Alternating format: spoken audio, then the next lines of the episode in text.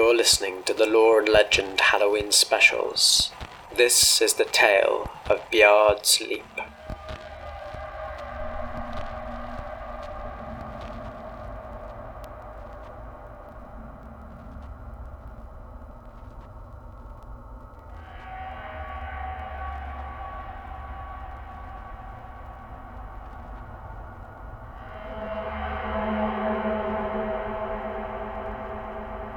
As I heard told, there was once a man eating ogress called Black Meg.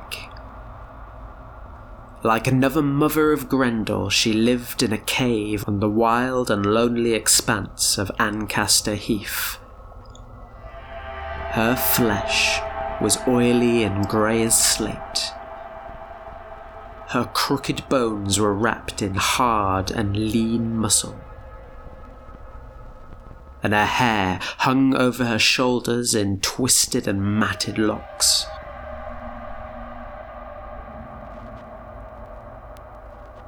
With foul and evil spells, she made the land barren, and with her long and iron claws, she would strip the skin and flesh of any living thing she came upon as she roamed up and down the roads in that place.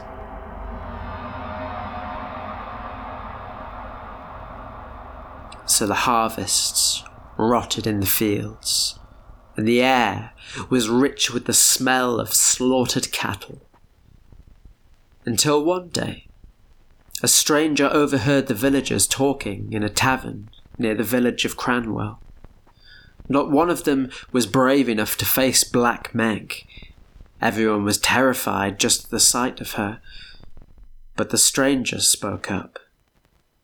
I will free you of this foul creature's curse, he said.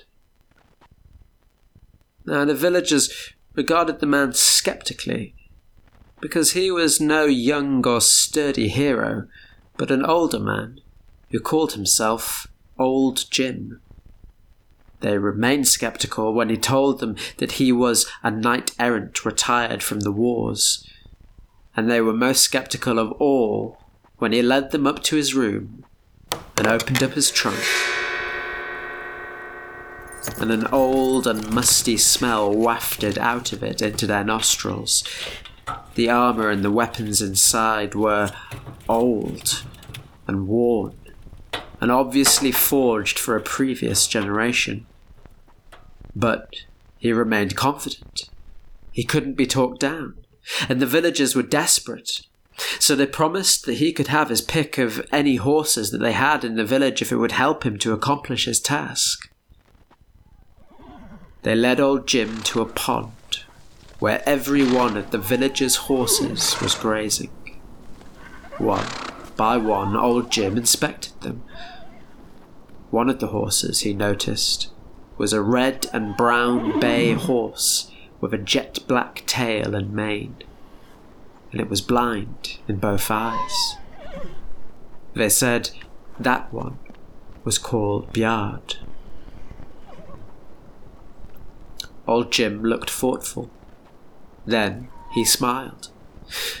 I will take whichever one has the sharpest senses, he said.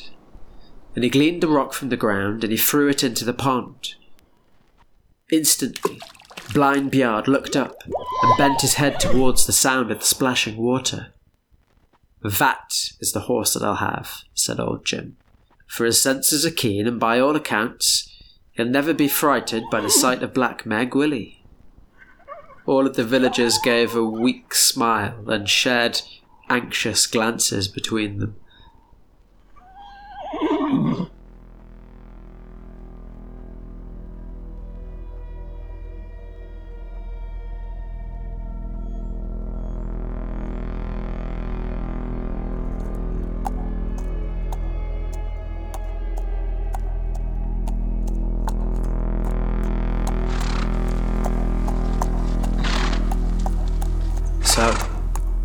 Old Jim rode out onto Ancaster Heath.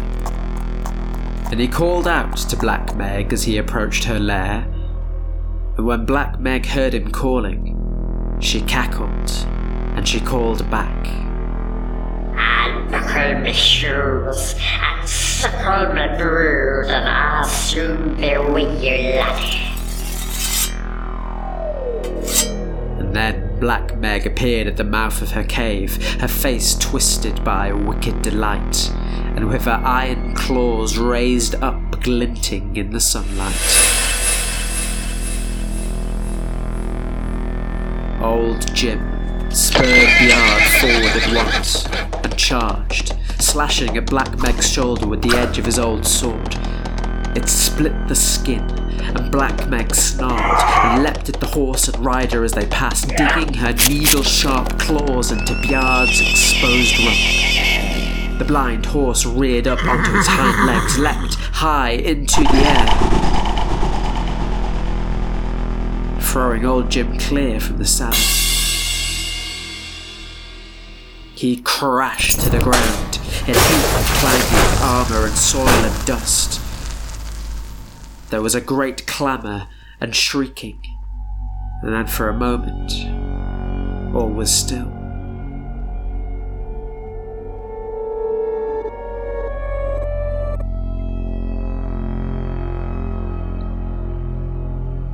When the old knight finally came around and got to his feet, he looked.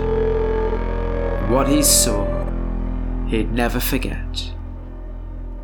Clear sixty feet away, the bodies of Black Meg and Blind Byard were entwined on the ground. The ogress was still hanging from the back of the horse by her razor claws. Her body was lying mangled underneath the horse's hooves. Her head was split open, and the black life was oozing out of her. Byard himself was no better. He was whining for death. For his great leap had shattered all the bones in his body.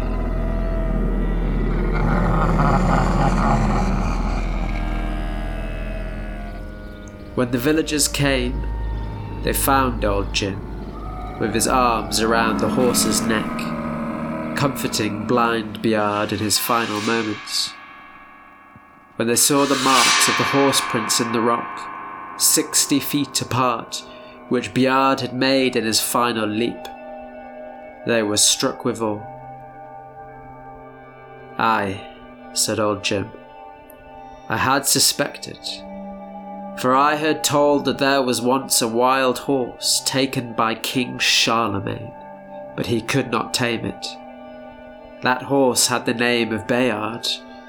He had such unworldly strength that he could split great rocks with his hooves, and the last time he made a leap like that, they said he split the hillside in two.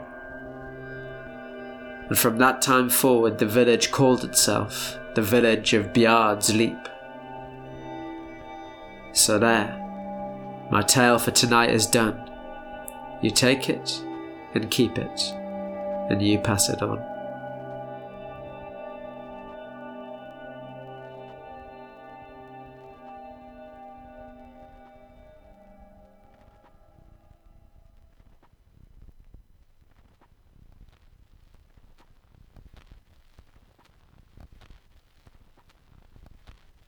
You've been listening to a lore and legend Halloween special, The Tale of Byard's Leap.